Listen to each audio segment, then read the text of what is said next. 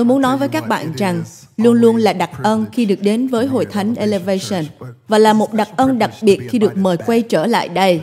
Đây là lần thứ sáu của tôi đến đây và tôi chưa bao giờ xem thường nó cả. Tôi thật sự vinh dự và hạ mình khiêm nhường đến đây, đặc biệt là được ở đây tuần này. Bạn biết đấy, thời gian được đo lường bằng phút, nhưng cuộc đời được đo lường bằng những khoảnh khắc. Và tôi không bao giờ quên một lần đến đây vào khoảng thời gian này năm trước, trong căn phòng này và cơn đại dịch đã đến với chúng ta. Chúng ta không hề biết tương lai sẽ ra sao. Nhưng có tuyệt vời không khi nhìn thấy rằng chúng ta vẫn đang ở đây. Chúng ta vẫn còn đang đứng đây. Nào đừng hành động như thể vào ngày này năm trước bạn không hề có chút sợ hãi nào. Nhưng bạn vẫn đang đứng đây. Tim bạn vẫn còn đập. Đó chính là vẻ đẹp của Đức Chúa Trời chúng ta. Bạn không biết giây phút này có trở lại hay không, nhưng hãy nhìn biết rằng bạn vẫn còn đang ở đây. Và tôi biết ơn vì sự tốt lành của Chúa. Tôi biết ơn vì ân điển của Ngài. Và tôi hào hứng để chia sẻ lời Ngài cho các bạn. Điều đầu tiên, tôi cũng muốn trân trọng những người đáng được trân trọng. Tôi biết ơn Chúa vì cuộc đời và sự lãnh đạo của mục sư Stephen và Holy Fertig. Có bao nhiêu người biết rằng các bạn vô cùng được phước? Các bạn đều biết họ là những người mục sư tuyệt vời. Các bạn đều biết họ là những người lãnh đạo tuyệt vời. Tôi và vợ tôi còn biết rằng họ là những người bạn tuyệt vời. Và bạn có thể cố để trở thành một người bạn tốt hơn cách họ đối xử với bạn, nhưng đó là điều không thể, bởi vì họ rất trung thành, họ luôn xuất hiện khi bạn cần họ. Và tôi không muốn các bạn xem thường món quà này. Một lần nữa, các bạn hãy cho họ thấy các bạn trân quý họ nhiều như thế nào đi. Nào, các bạn vô cùng được phước. Vô cùng được phước. Tôi luôn nghe bài giảng của mục sư các bạn để nuôi dưỡng linh hồn của mình. Và cố không đánh cắp những ý tưởng của anh ấy và trong cơn đại dịch tôi nhận ra có hai phân tích trong nhà ấy có thể giảng vì mục sư holy Cô ấy cũng khiến tôi phải hô vang, ném đồ vào cả tivi nữa. Và tôi cảm ơn Chúa vì cô ấy. Vợ tôi và cả nhà tôi đều yêu quý cô ấy. Chúng tôi vẫn sống tại Texas. Tôi vẫn trong hôn nhân với người phụ nữ tuyệt vời nhất, Taylor Merdew. Chúng tôi có ba đứa con. Chúng rất tốt. Nhưng có một điều mới hơn, đó là vợ chồng tôi bắt đầu một buổi hiệp lại nhóm lại ở Dallas gọi là Cộng đồng Dallas từ năm 2019 và chúng tôi hiệp lại một tháng một lần. Tôi đã nói với Chúa, bạn có bao giờ nói với Chúa điều gì không? Tôi nói với Chúa rằng, con không phải là người thành lập hội thánh, con không phải là một mục sư, chúng con chỉ nhóm nhau lại vậy thôi. Tôi đã nói rõ với Ngài, nhóm này không phải là hội thánh, nhưng chỉ là một buổi họp lại của chúng con. Ngạc nhiên chưa? Có bao nhiêu người biết là bạn có thể nói với Chúa điều gì đó rồi Ngài sẽ cười vào bạn đấy? Tôi vô cùng phấn khởi để thông báo trên bục giảng này rằng nhóm cộng đồng Dallas đã trở thành hội thánh cộng đồng và chúng tôi có buổi nhóm chủ nhật đầu tiên vào lễ phục sinh này. Nào nếu bạn có đến khu vực Dallas thì hãy đến hội thánh của chúng tôi nhé. Tại hội thánh Social Dallas, chúng tôi vô cùng hào hứng và cũng hồi hộp kinh sợ vì những điều mà Chúa sẽ làm. Tôi đã sẵn sàng để giảng lời Chúa hôm nay. Nếu các bạn cũng đã sẵn sàng, hãy giúp tôi nói Amen. Hãy cùng tôi mở trong phúc âm văn, văn đoạn 3. Tôi sẽ xem ở câu 22 đến câu 30. Chúng ta cũng sẽ xem trong sách Khải Huyền. Có những người trong các bạn còn nói Khải Huyền ư, có trong Kinh Thánh sao? Nào, nhưng hãy xem ở Khải Huyền đoạn 4, câu 9 đến câu 11, gian đoạn 3 câu 22. Khi các bạn sẵn sàng để đọc nó, hãy nói yeah. Nếu các bạn vẫn chưa sẵn sàng, hãy nói chờ chút. Hãy cùng bình luận nữa nhé. Hãy xem. Sau đó, Đức Chúa Giêsu và các môn đồ đi đến miền Giu-đê Ngài ở lại đó với họ và làm báp tem. Dân cũng làm báp tem tại Adnon, gần Salim. Vì ở nơi này có nhiều nước, và người ta đến để chịu báp tem. Lúc ấy, dân chưa bị cầm tù. Bấy giờ, có sự tranh luận về nghi lễ tẩy sạch giữa các môn đồ của dân và một người Do Thái. Họ đến với dân và nói, Thưa Thầy, người đã ở với Thầy bên kia sông Giô-đanh đã được thầy làm chứng tốt. Bây giờ, ông ta đang làm báp tem và mọi người đều đến với ông ấy. Có điên rồ không về những tin tức mà con người đem đến với các bạn? Họ là môn đồ của Giang và họ như Giang ơi, người ta đang tập trung vào Giêsu hơn là ông rồi đấy. Đây là vấn đề đấy. Và đó là những gì họ đến để nói với Giang Và Giang trả lời, nếu không phải từ trời ban cho, thì không ai có thể nhận được điều gì. Chính anh em làm chứng cho tôi rằng tôi đã nói tôi không phải là đấng rít, nhưng tôi được sai đến trước Ngài. Ai cưới cô dâu người ấy là chàng rể, còn bạn của chàng rể đứng lắng nghe và rất vui mừng khi nghe tiếng của chàng rể. Đó chính là niềm vui trọn vẹn của tôi. Và bây giờ, nó đã được trọn. Ngài phải được tôn cao. Còn tôi phải hạ xuống. Thật tuyệt vời. Hãy đến với Khải Huyền đoạn 4. Chỉ một vài câu ở đây thôi. Khải Huyền đoạn 4 câu 9 Mỗi khi các sinh vật dân vinh quang tôn trọng và cảm tạ lên cho đấng ngồi trên ngài là đấng sống đời đời, thì 24 trưởng lão phụ phục trước mặt đấng ngồi trên ngài và thờ lại đấng sống đời đời. Họ ném mão triều thiên của mình trước ngài và nói, lạy Đức Chúa Trời là Chúa của chúng con, Chúa đáng được vinh quang, tôn trọng và uy quyền, vì Chúa đã tạo dựng nên muôn vật và do ý muốn của Chúa mà muôn vật hiện hữu và được tạo dựng. Hãy cùng nói Amen. Giăng nói, Ngài phải được tôn cao, còn tôi phải hạ xuống. Và các trưởng lão ném mão miệng của mình trước ngai của Đức Chúa Trời.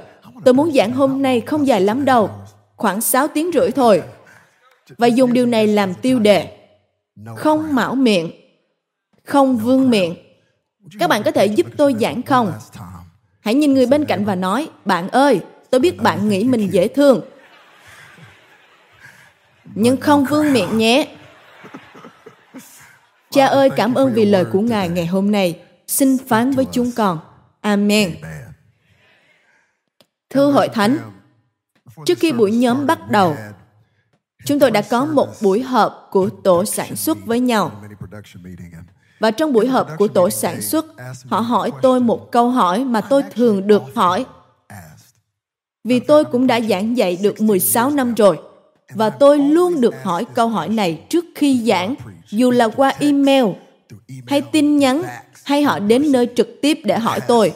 Và câu hỏi đó là, Mục sư Robert, mục sư có bất kỳ thị cụ hay minh họa nào cho bài giảng không? Có vật dụng thị cụ hay minh họa gì mà mục sư sẽ dùng không? Tôi rất quen thuộc với câu hỏi này, vì điều đó khiến tôi không nhận biết nó có sắc thái như thế nào đối với những việc mà tôi được gọi để thực hiện. Là một người diễn giả, chúng ta rất thích dùng thị cụ để minh chứng một điểm nào đó. Nếu bạn không tin, thì bạn thử lướt xem vài trang của các diễn giả khác nhau đi.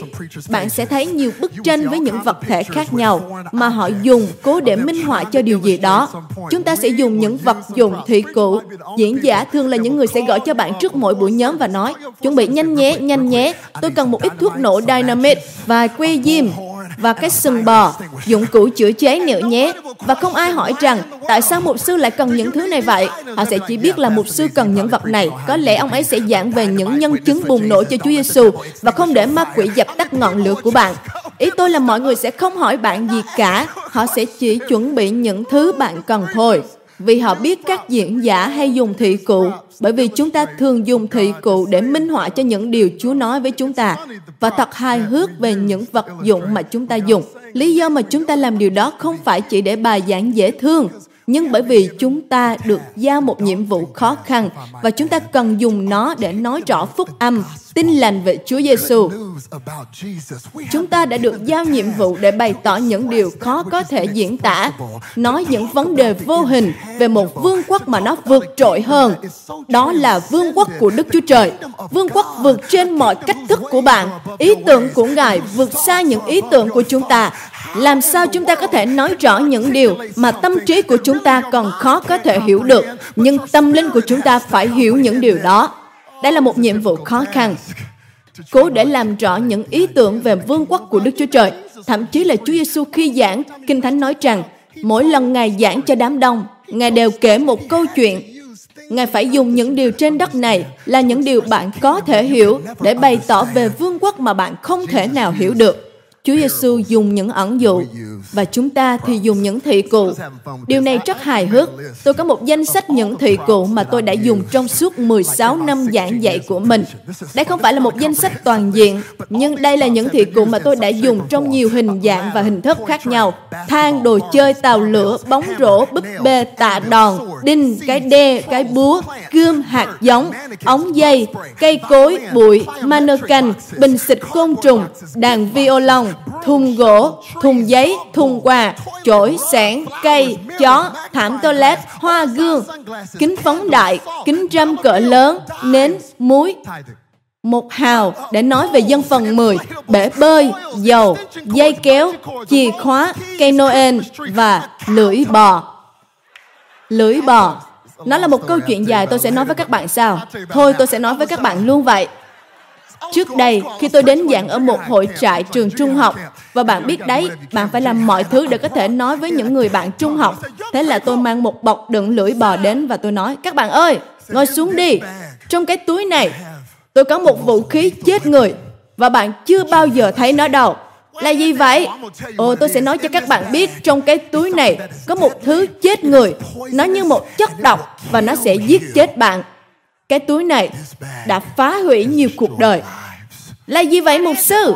Và rồi tôi đổ những cái lưỡi bò ra. Và các bạn ấy như, ư ghê quá. Và tôi nói phải nó bẩn thỉu, dơ giấy. Nó cũng giống như những lời ra từ miệng các bạn tại quán ăn vậy đó. Bất kể điều gì đưa các bạn ấy đến với đền thờ của Chúa. Sử dụng những vật dụng thị cụ. Và hôm nay tôi sẽ thêm vào danh sách thị cụ của mình. Tôi chưa từng sử dụng nó trước đây. Các bạn biết đây là gì không? Thiết bị phát hiện khói. Tôi rất vui khi bạn nói nó là thiết bị phát hiện khói, bởi vì nó cũng khá giống. Thiết bị phát hiện khói rất tốt, nhưng mà thực tế là bạn có thể nhìn thấy khói hay ngửi được mùi khói và những tiếng chuông bíp kêu báo này chỉ là hỗ trợ thêm thôi. Bạn có thể nhìn thấy lửa, nhưng đây là máy phát hiện khí carbon monoxide. Máy phát hiện khí carbon monoxide rất quan trọng. Nó là một yếu tố nghiêm trọng. Bạn không thể xây một tòa nhà mà không có máy phát hiện carbon monoxide. Những tòa nhà dùng mật mã đều phải có nó, bởi vì khí carbon monoxide rất nguy hiểm, nguy hiểm chết người. Nó luôn vô cùng nguy hiểm. Tôi không muốn bắt đầu với những ý tưởng không lành mạnh, nhưng bạn phải hiểu rằng gần 20.000 người một năm phải đi cấp cứu vì khí carbon monoxide này. Một năm có 400 người chết đi vì khí carbon monoxide. Và điều khiến cho khí carbon monoxide này nguy hiểm chết người là bởi vì nó không màu, không mùi. Nó có thể có mặt trong căn phòng ngay lúc này mà bạn không hề hay biết. Nó có thể rò rỉ trong căn phòng này ngay lúc này và nó từ từ ảnh hưởng đến cơ thể của bạn và bất thình lình bạn sẽ bị nôn mửa, đau đầu và bạn sẽ bắt đầu cảm nhận những triệu chứng và trước khi bạn biết nó thì bạn sẽ chết vì độc tố mà bạn không thể thấy được. Các trung tâm kiểm soát và phòng ngừa dịch bệnh gọi carbon monoxide là kẻ giết người thầm lặng. Rõ ràng là hôm nay tôi đến Charlotte không phải nói với các bạn về khí carbon monoxide, nhưng tôi muốn nói về một kẻ giết người thầm lặng và kẻ giết người thầm lặng đó chính là sự kiêu ngạo. Sự kiêu ngạo chính là khí carbon monoxide của tội lỗi. Sự kiêu ngạo chính là khí carbon monoxide chậm rãi và bí ẩn, tinh vi và thấm từng chút một vào tâm linh của các bạn. Nó bóp nghẹt kế hoạch và mục đích của đức chúa trời dành cho bạn. Tôi nói với các bạn rằng sự kiêu ngạo là kẻ giết người thầm lặng sự kiêu ngạo sẽ phá hủy cuộc đời của bạn. Sự kiêu ngạo sẽ ngăn không để Chúa làm vượt trội hơn, dư dật hơn những điều bạn có thể cầu xin và suy tưởng. Không điều gì khác, nhưng chính sự kiêu ngạo sẽ dập tắt kế hoạch của Chúa dành cho cuộc đời bạn. Sự kiêu ngạo là thứ phá hủy hôn nhân. Sự kiêu ngạo là thứ thiêu trụi các mối quan hệ. Sự kiêu ngạo là thứ chia tách gia đình. Sự kiêu ngạo là thứ khiến bạn giữ lấy sự cay đắng và khước từ sự tha thứ.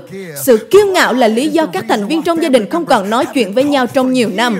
Sự kiêu ngạo phá hủy các hội thánh, dập tắt nhiều chức vụ và giết đi những sự đồng công. Sự kiêu ngạo là kẻ giết người thầm lặng không có điều gì giống như sự kiêu ngạo. Nó sẽ ngăn Chúa khỏi việc hành động những gì Ngài muốn trong cuộc đời bạn và thông qua bạn. Sự kiêu ngạo luôn luôn là nan đề. Tôi có thể nói điều này không? Sự kiêu ngạo là đồn lũy của nước Mỹ. Chúng ta có những người xem online trên khắp thế giới nhưng có bao nhiêu người trong các bạn biết rằng ở những khu vực khác nhau, những quốc gia khác nhau, đôi lúc ở những tiểu bang thành phố khác nhau có những đồn lũy riêng biệt và bạn không cần phải có ơn tiên tri hay bằng cấp xã hội học gì để biết rằng sự kiêu ngạo chính là đồn lũy lớn nhất của nước Mỹ. Nó là đồn lũy của chúng ta. Chúng ta đọc Kinh Thánh và nghĩ rằng Kinh Thánh chỉ đang nói về chúng ta. Sự kiêu ngạo là đồn lũy của chúng ta. Ồ, đừng lộn xộn với tôi nhé, tôi đến từ Texas đấy. Bạn biết Texas thật sự có những vấn đề về sự kiêu ngạo đấy. Chúng ta chỉ nghĩ riêng về vùng đất của mình thôi. Bạn xử lý sự kiêu ngạo thế nào đây? Thật thú vị bởi vì sự kiêu ngạo là tội lỗi, ẩn bên dưới tội lỗi. Tôi có thể nói một chút ở đây không? Hãy để tôi dừng lại uống chút nước nào. Sự kiêu ngạo là tội lỗi ở bên dưới tội lỗi. Đó là những gì mà Augustine đã nói. Nói một cách khác, nó có thể là những vấn đề trong cuộc đời bạn. Trên bề mặt nó trông như một điều gì đó, nhưng ở dưới đáy nó thật sự là sự kiêu ngạo. Một sư Robert hãy cho tôi vài ví dụ đi. Ok, giống như ở trên bề mặt cuộc đời bạn, bạn nghĩ vấn đề là sự mệt mỏi hay lo lắng. Nhưng gốc rễ nó lại là sự kiêu ngạo. Bởi vì bạn nói với Chúa như thế này, Chúa ơi, con nói rõ cho Ngài là con sẽ kết hôn ở tuổi 28. Con nói với Ngài là anh ấy phải cao 1m9. Anh ấy phải sống ở ngoại ô mà Chúa. Chúng con đã cầu nguyện rằng nhà của chúng con phải hiện đại. Con đã nói với Ngài là xe của chúng con phải là xe BMW. Con không nói với Ngài đó là kế hoạch của con sao? Và rồi, bây giờ bạn đang lo lắng và tức giận vì bạn đã 38 tuổi rồi và vẫn chưa kết hôn. Hay nếu có kết hôn, thì chồng bạn chỉ một mét rưỡi mà thôi. Và bạn không có nhà hay nghề nghiệp mà bạn muốn. Và bạn lái chiếc xe Prius Bạn như, Chúa ơi, có chuyện gì với Ngài vậy? Con không hiểu vì sao những điều con nói với Ngài không xảy ra. Và điều đó không phải là lo lắng, nhưng nó là sự kiêu ngạo. Sự kiêu ngạo sẽ cố nói với Chúa cách bạn nghĩ cuộc đời nên diễn ra. Ồ, tôi nên dặn những điều gì đó khiến bạn có thể hô vang nhỉ? Trên bề mặt, nó trông như sự lưỡng lự, nhưng dưới gốc rễ, nó là sự kiêu ngạo. Bởi vì nếu tôi thật sự bước từng bước của đức tin và làm những gì Chúa gọi tôi làm, thì sẽ ra sao nếu tôi thất bại? Sẽ ra sao nếu tôi làm rối loạn? Mọi người sẽ nghĩ gì về tôi nếu tôi không xuất hiện theo cách mà tôi nên xuất hiện? Tôi thà sống trong trũng của sự chần chừ và không bao giờ bước vào trong những điều Chúa dành cho tôi. Bởi vì nếu tôi bước vào, tôi sợ mình sẽ ngã cắm mặt trong khi tôi là một người có danh tiếng. Nó luôn là sự kiêu ngạo. Sự kiêu ngạo luôn nằm ở dưới gốc rễ. Nó là điều nằm ở gốc rễ của mọi cuộc chiến trong cuộc đời bạn. Chính là sự kiêu ngạo. Đó là lý do bạn cay đắng. Vì sự kiêu ngạo, bạn cay đắng là bởi vì bạn nghĩ mình tốt hơn người khác. Đó là sự kiêu ngạo. Đó là lý do vì sao bạn giận dữ và nói rằng, tôi không thể tin nổi cô ta lại làm thế với tôi. Tôi sẽ không bao giờ làm thế với ai. Tôi sẽ không bao giờ đối xử với ai như thế cả. Tôi không bao giờ nói sau lưng người khác như thế. Trong khi bạn đang nói với một người bạn khác của mình rằng, tôi sẽ không bao giờ làm thế. Làm sao mà cô ta có thể làm những việc như thế chứ? Đó là sự kiêu ngạo. Gốc rễ của nó là sự kiêu ngạo. Sự kiêu ngạo là tội lỗi ẩn sâu bên dưới tội lỗi. Chúng ta phải làm gì với sự kiêu ngạo đây? Sự kiêu ngạo đi trước, sự bại hoại theo sau. Sự kiêu ngạo cũng là điều biến thiên sứ thành ác quỷ. Bạn biết đấy, Satan, Lucifer từng làm trưởng trong việc hướng dẫn ngợi khen thờ phượng của thiên đàng, nhưng sự kiêu ngạo ở trong lòng nó. Và không chỉ nó sang ngã, nhưng 2 phần 3 thiên sứ, 66% thiên sứ sang ngã vì sự kiêu ngạo. Hãy nghe, tôi đến để nói với các bạn rằng sự kiêu ngạo chính là một cái chốt chết. Nó sẽ chặn lối vào của bạn đến sự hiện diện của Chúa. Nhưng sự khiêm nhường hạ mình là cái bản lề mà dựa trên đó thiên đàng sẽ mở ra trên cuộc đời bạn khiêm nhường là bản lề cửa mà dựa trên đó cửa thiên đàng sẽ mở ra trên cuộc đời bạn nếu bạn muốn thiên đàng mở ra trên cuộc đời mình bạn phải bắt đầu nói với chúa rằng chúa ơi xin cho con có sự khiêm nhường đó là cách mà thiên đàng mở ra trên cuộc đời của con Nếu bạn thực sự muốn nhìn thấy phép lạ và sự vận hành của Chúa, bạn phải bắt đầu với sự khiêm nhường hạ mình trong mỗi một ngày. Bạn phải quỳ xuống và nói rằng, Chúa ơi, con không thể sống thiếu Ngài. Chúa ơi, con cần Ngài. Con không biết phải vận hành công ty này như thế nào nếu không có Ngài. Chúa ơi, con không biết phải nuôi dạy những đứa trẻ này thế nào nếu không có Ngài. Chúa ơi, con không biết làm sao để trở thành một người cha, một người mẹ. Xin Ngài giúp con, con cần Ngài. Chúa ơi, Ngài không phải là phần thêm vào cuộc đời con, nhưng Ngài chính là cuộc sống của con. Con cần Ngài. Khi bạn bắt đầu cuộc đời mình như thế, một ngày của mình như thế, đó là điều khiến Chúa chú ý. Ngài bị thu hút với sự khiêm nhường. Ngài phải xuất hiện khi bạn hạ mình, bởi vì sự khiêm nhường hạ mình là bản lề mà cánh cửa thiên đàng sẽ mở ra trên đó. Chúa bị thu hút đến với mùi thơm của sự khiêm nhường. Hãy xem gia cơ đoạn 4 nói gì nào. Đức Chúa Trời chống cự kẻ kiêu ngạo, nhưng Ngài ban ơn cho người khiêm nhường. Đức Chúa Trời chống cự kẻ kiêu ngạo, nhưng Ngài ban ơn cho kẻ khiêm nhường. Sau đó gia cơ cũng nói rằng, hãy chống cự ma quỷ, thì nó sẽ chạy trốn khỏi anh em. Chờ đã, tôi phải chống cự ma quỷ để nó chạy trốn khỏi tôi. Nhưng nếu tôi kiêu ngạo, thì chính Đức Chúa Trời sẽ chống cự tôi. Tôi phải chống cự ma quỷ để nó chạy trốn khỏi tôi. Nhưng nếu tôi có sự kiêu ngạo, thì chính Đức Chúa Trời sẽ chống cự tôi.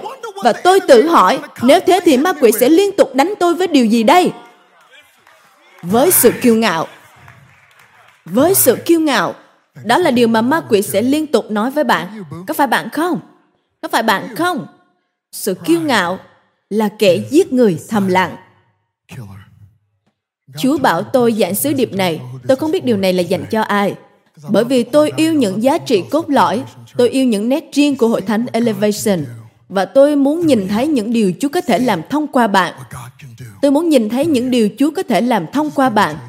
Tôi chỉ đến để nói với bạn rằng điều sẽ ngăn những việc mà Chúa có thể làm thông qua bạn. Đó là sự kiêu ngạo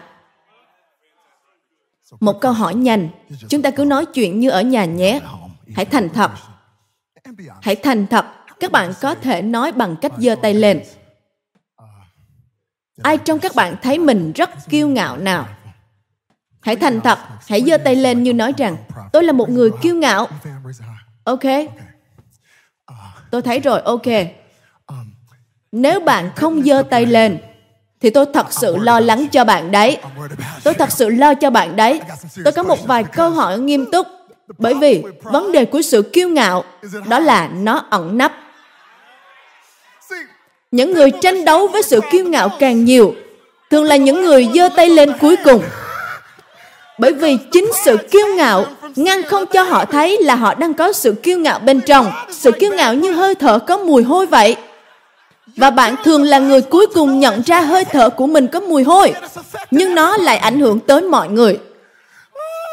Nếu bạn đã không giơ tay, thì tôi thật sự lo lắng cho bạn đấy, bởi vì sự kiêu ngạo, ẩn nấp. Tôi có một câu hỏi khác. Có bao nhiêu người có thể nói rằng, mình là người rất khiêm nhường. Hãy giơ tay lên nếu bạn cho rằng mình khiêm nhường nào. Ồ, các bạn vẫn không giơ tay à? Bao nhiêu người sẽ viết được sách cách tôi trở nên khiêm nhường nào. Hãy lập trang web khiêm nhường.com đi nào. Bạn có thấy những sự thách thức ở đây không? Sự khiêm nhường trông như thế nào? Sự kiêu ngạo ẩn nấp, còn sự khiêm nhường bị giấu đi. Thông thường, khi bạn đến với một người nào đó khiêm nhường, khi bạn đi ra khỏi họ, bạn không nói rằng Ồ, người đó khiêm nhường quá. Bạn thậm chí không nghĩ một chút gì về họ mà chỉ nghĩ về chính mình. Ồ, họ khiến tôi cảm giác mình được nhìn thấy, được yêu thương. Bạn hiểu không? Sự khiêm nhường bị che giấu, nhưng sự kiêu ngạo thì ẩn nấp. Làm sao bạn biết? Tôi cũng bối rối lắm, tôi đến để hỏi các bạn đấy. Làm sao chúng ta biết? Thực tế, có một thứ mà bên ngoài nó giống với sự khiêm nhường. Nhưng thật sự nó là sự kiêu ngạo cải trang. Và có một điều bên ngoài nó trông như sự kiêu ngạo, nhưng thực ra nó là sự tự tin, lòng tin vào sự thật rằng Đức Chúa Trời có thể làm điều gì đó thông qua tôi. Ok, hãy để tôi đến với Kinh Thánh. Bạn có nhớ David không? Khi ông ra chiến trường, ông chỉ đến để đem thịt phô mai sandwich cho các anh. Và ông nghe kẻ khổng lồ đang thách thức xem thường đạo binh của Đức Chúa Trời hàng sống. Và ông như chờ đã. Tất cả mọi người lại để kẻ khổng lồ này nói về Đức Chúa Trời của tôi như thế sao? Không, không, không. Đó có phải là sự kiêu ngạo không? Hãy nhớ anh của David buộc tội ông kiêu ngạo. Anh ta nói, còn những con chiên thì sao? Mày lẽ ra phải ở với bầy chiên. ta biết lòng mày đầy kiêu ngạo, nhưng David không kiêu ngạo, chỉ là ông có lòng tin, sự tự tin nơi Đức Chúa Trời của ông. Ông có sự tự tin rằng Đức Chúa Trời có thể làm điều gì đó thông qua tôi. Ông nói, chờ đã, tôi biết đó không phải là tôi. Tôi biết đó là Chúa ở trong tôi. Bởi vì tôi biết tự tôi không thể giết con gấu đó, tự tôi không thể giết con sư tử đó. Nhưng Đức Chúa Trời đã xuất hiện và cùng Đức Chúa Trời đã giúp tôi hạ gục sư tử và gấu. Cũng chính Đức Chúa Trời đó sẽ giúp tôi hạ gục kẻ khổng lồ này. Hãy dành 10 giây ngợi khen Chúa. Nếu bạn biết rằng Đức Chúa Trời có thể làm những việc vĩ đại thông qua bạn khi bạn tin cậy Ngài. Các bạn vỗ tay nhẹ quá. Hãy dâng Ngài sự ngợi khen thật sự. Bạn cần phải cẩn thận những gì mà bạn gọi là sự kiêu ngạo. Vì đôi lúc sự tự tin thánh trông giống như sự tự cao vậy. Bởi vì có điều gì đó về việc bước ra và nói rằng, tôi biết Đức Chúa Trời có thể làm điều này thông qua tôi. Họ buộc tội ông kiêu ngạo và điều đó không phải là sự kiêu ngạo. Hãy nhớ một khoảnh khắc khác trong cuộc đời David. Goliath đã chết rồi. Bây giờ David là một vị vua. Ông đang ở trong cung điện. Kinh Thánh chép một ngày nọ. Ông đếm. Ông đếm những người theo dõi ông trên mạng xã hội. Ông đếm số lượng quân đội của ông. Ông đếm nó. Và khi tôi nhìn bề ngoài, tôi nói chỉ là đếm thôi mà. Đó chỉ là một cuộc điều tra dân số. Đó là một sự quản lý tốt chứ. Tôi cần phải biết tôi có bao nhiêu người trong quân đội. Đó đâu phải là kiêu ngạo. Nhưng đó không phải là trong con mắt của Đức Chúa Trời. Và đã có 70.000 người chết vào ngày hôm đó. Bởi vì David đã đếm. Vì Đức Chúa Trời nhìn thấy những điều mà người khác không thể nhìn thấy. Rằng David, con đã quên đi khi con chỉ là một cậu bé chăn chiên nhỏ bé và tất cả những gì con có là cây trành ném đá và một Đức Chúa Trời vĩ đại. Lúc đó sự tự tin của con, lòng tin của con là ở ta. Nhưng bây giờ khi con có quân đội, bây giờ khi con đang ở trong cung điện, con đã mất đi sự khiêm nhường của mình. Làm thế nào để bạn biết điều này? Tôi muốn nói rằng nó rất khó, bởi vì sự kiêu ngạo ẩn nấp, còn sự khiêm nhường bị che giấu. Tôi ước rằng sẽ có một cái máy phát hiện sự kiêu ngạo. Bạn có ước vậy không? Bạn bấm vào nó và nó sẽ báo chuông cho bạn biết. Tôi ước bởi vì không ai có thể thấy nó. Có nhiều người thì có những hình ảnh của sự kiêu ngạo. Và ai đó đeo kính đen ở bên ngoài. Ồ, họ nghĩ là họ thế này này. Bạn luôn thấy sự kiêu ngạo ở một mức cao hơn hẳn, nhưng có một sự kiêu ngạo thấp hơn một chút người đó sẽ như thế này.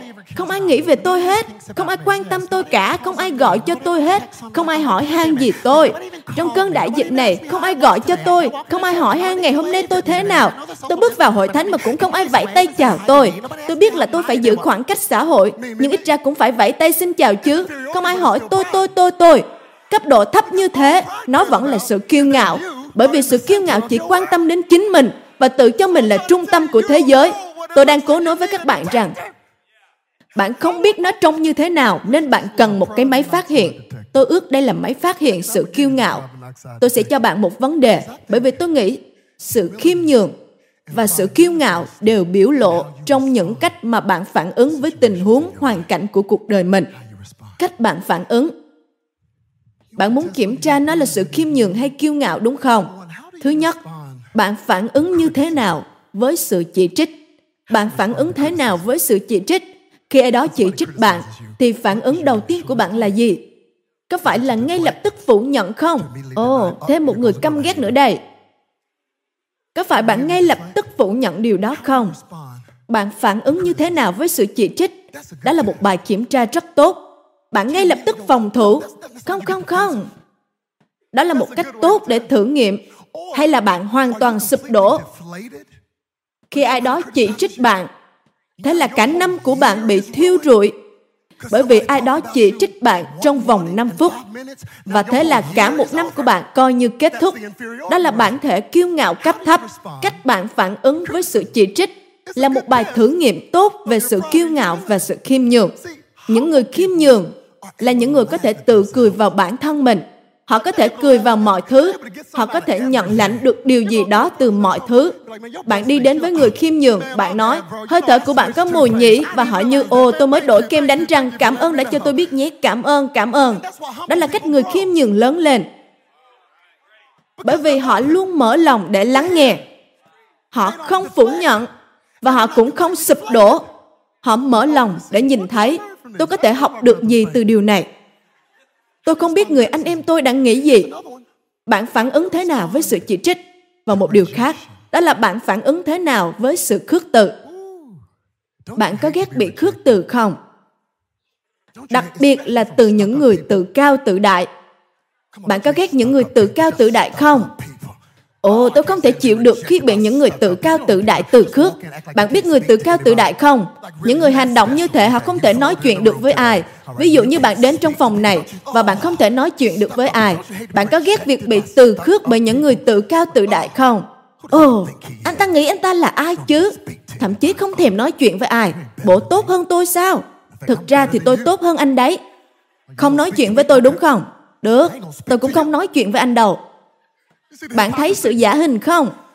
Rồi cuối cùng, bạn cũng tự cao tự đại. Với những người tự cao tự đại, cuối cùng bạn khước từ những người khước từ bạn. Bởi vì bạn nghĩ họ nghĩ họ tốt hơn bạn, và bạn thì cho là bạn tốt hơn họ. Bạn thấy cách nói diễn ra đấy. Bạn phản ứng thế nào với sự tự khước? Người khiêm nhường sẽ nói chuyện với mọi người dù là những người tự cao tự đại. Hey, anh sao rồi? Chắc anh không thấy tôi nhỉ? Nên tôi không thấy anh nói gì cả. Anh khỏe không? Tôi thích kính của anh đó. Có phải hiệu Ray-Ban không? Bạn phản ứng thế nào với sự từ khước? Đây là một bài thử nghiệm khác. Bạn phản ứng thế nào với những lời khuyên? Bạn phản ứng thế nào với những lời khuyên? Con người rất hài hước, đặc biệt là những người trong hội thánh những người trong hội thánh sẽ đi lòng vòng và xin lời khuyên. Nhưng họ thật sự không muốn lời khuyên. Chỉ là họ muốn bạn xác nhận những gì họ đã muốn làm mà thôi. Họ chỉ muốn nghe ý kiến của họ trong miệng của người khác. Cho nên họ cứ đi lòng vòng và hỏi. Họ như, ồ, tôi đã cầu nguyện về việc này, bạn nghĩ thế nào? Và họ như yeah tôi thật trân quý điều này, tôi sẽ tiếp tục cầu nguyện. Nhưng đến khi ai đó cho họ lời khuyên, trái ngược với những điều họ muốn nghe. Ồ, oh, đây là một cách rất tốt để bộc lộ sự kiêu ngạo. Hệ có người nói, thì họ sẽ như, không, không, không, tôi không cưới anh ta đâu. Bạn có thấy bằng lái của anh ta chưa? Tên anh ta là Freddy, họ là Currer, và tôi sẽ không cưới anh ta đâu. Ồ, ý của tôi không như bạn nghĩ.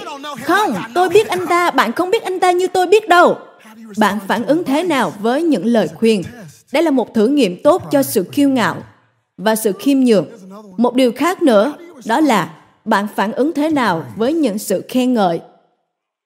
Với những sự khen ngợi? Với những tiếng vỗ tay? Với những sự vui mừng, hô hào? Hội hội thánh elevation, chúng ta đang nói chuyện với nhau nhé. Tôi sẽ nói cho bạn một điều tôi không thích. Tôi không thích việc tôi thích được người khác thích quá nhiều. Tôi không thể chịu được việc tôi yêu sự công nhận. Tôi luôn phải tự đối thoại với chính mình. Chris, tôi luôn tự nói với bản thân trước khi tôi bước lên một bục giảng nào đó. Tôi phải nói với bản thân mình cho đến ngày hôm nay. Trước khi bước lên bục giảng, tôi phải nói rằng, ngươi chẳng có gì để chứng minh và chẳng có gì để mất.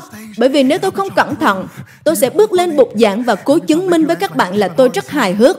Tôi sẽ cố để chọc bạn cười. Tôi sẽ như diễn viên hài. Tôi sẽ cố chứng minh mình là thông minh. Tôi sẽ cố dùng những từ ngữ hay ho, hàng lâm, Ồ, có phải mục sư có bằng tiến sĩ không?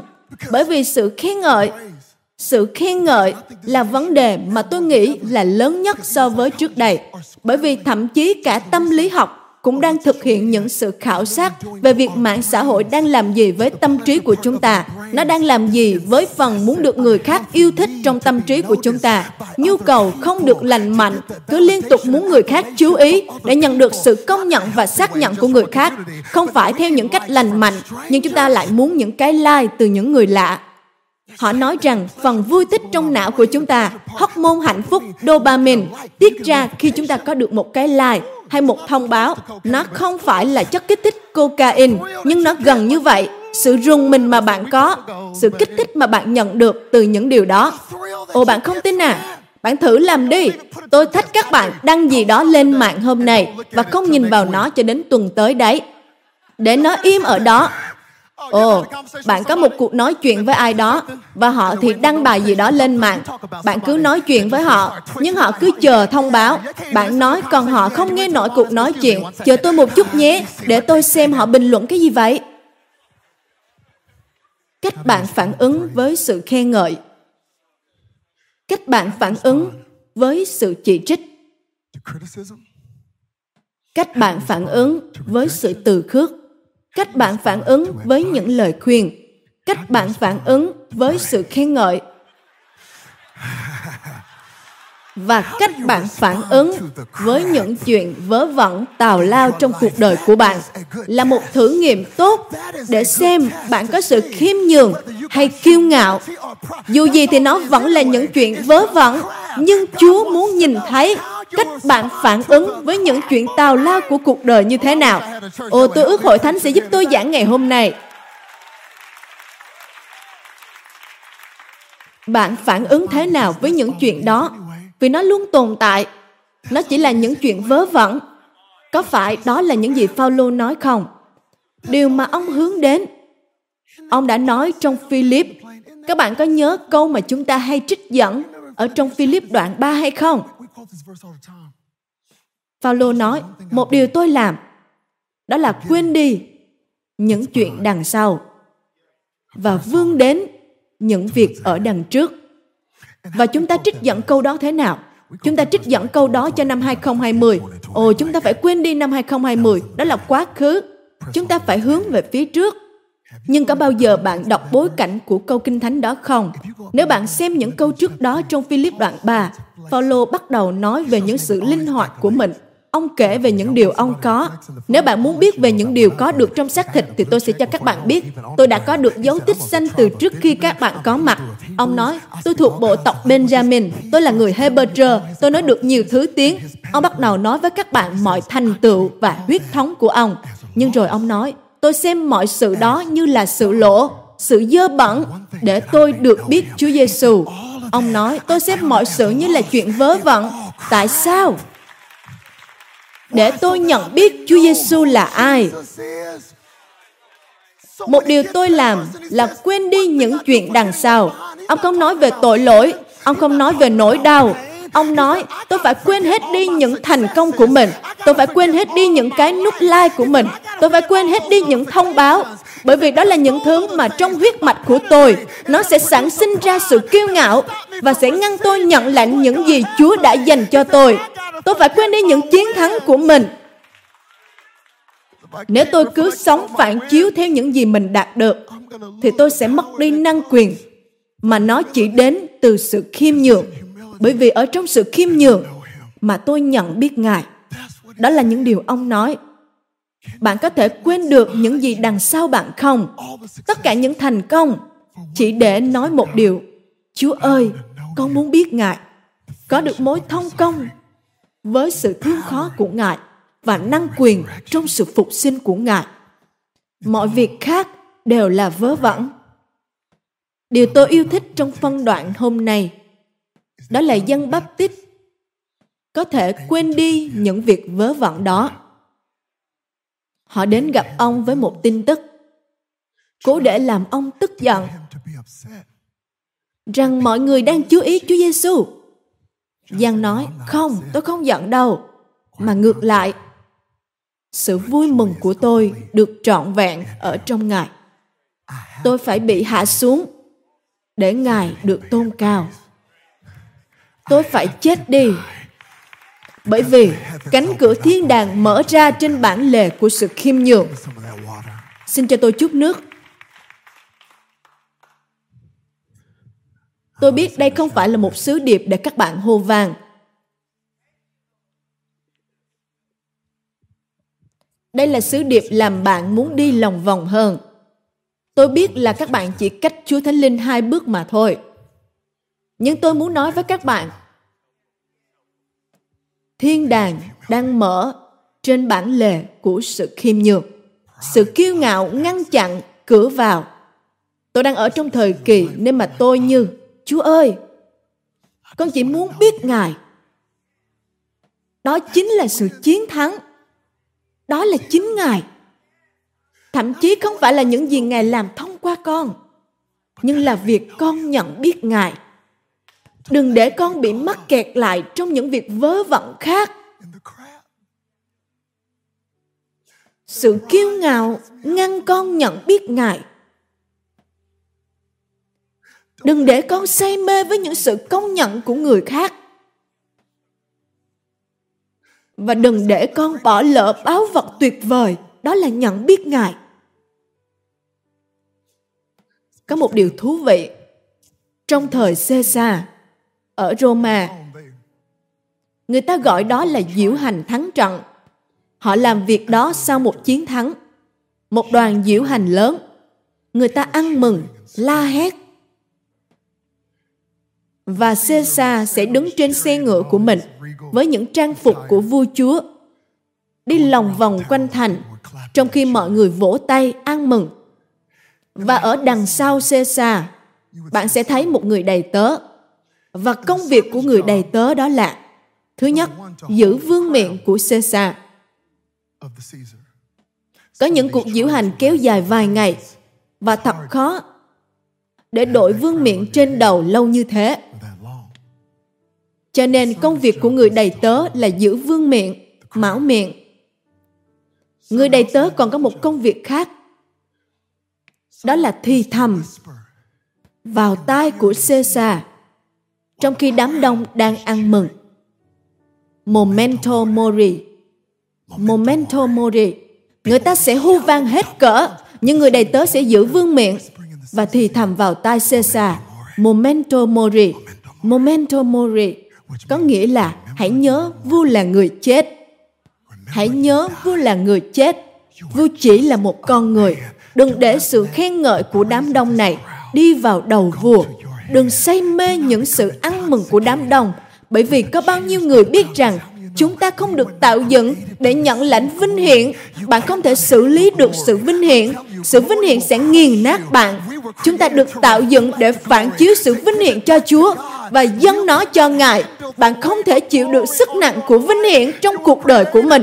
Bạn được tạo dựng để dâng vinh hiển trở lại cho đấng tạo dựng nên bạn, đấng tạo hình bạn bạn không thể chịu được sức nặng của vinh hiển vì nó sẽ nghiền nát bạn công việc của người đầy tớ là nói rằng hãy nhớ vua là người chết để vua không bị say mê với những sự ăn mừng của đám đông bởi vì bạn không thể chịu được vương miệng và tôi nhớ đến rằng vị môn đồ viết về Giăng Baptist, ông có được một khải tượng thiên đàng và sự mặc khải. Khi ông lên thiên đàng, ông thấy gì? Ông thấy ngai của Đức Chúa Trời. Và Đức Chúa Trời đang ngồi trên ngai và vây xung quanh ngai đó là 24 trưởng lão đây là hội thánh. Mỗi lần bạn thấy từ trưởng lão trong kinh thánh là đang nói đến tôi và các bạn, hội thánh của Đức Chúa Trời hàng sống. Đó là lý do nó là 24. 12 chi phái trong cựu ước, 12 môn đồ trong tân ước là 24. Đây là hội thánh vây quanh ngai của Đức Chúa Trời. Và tất cả các trưởng lão đều có vương miện và vương miện đại diện cho phần thưởng mà các bạn nhận lãnh vì đã trung tín ở trên đất này.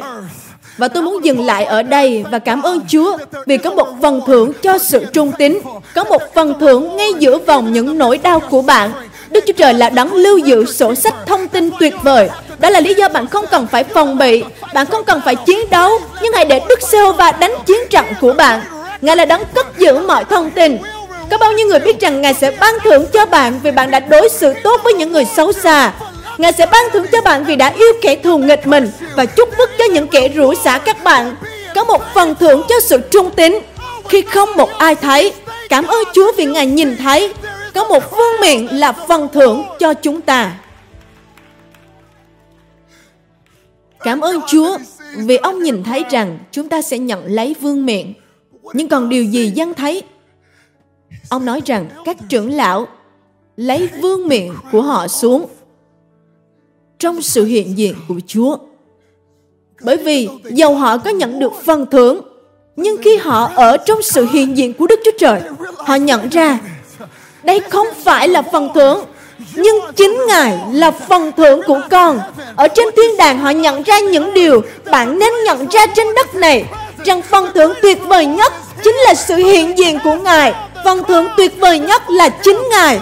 Cho nên họ ném vương miện trước Ngài. Bởi vì phần thưởng tuyệt vời nhất là được ở trong sự hiện diện của Ngài.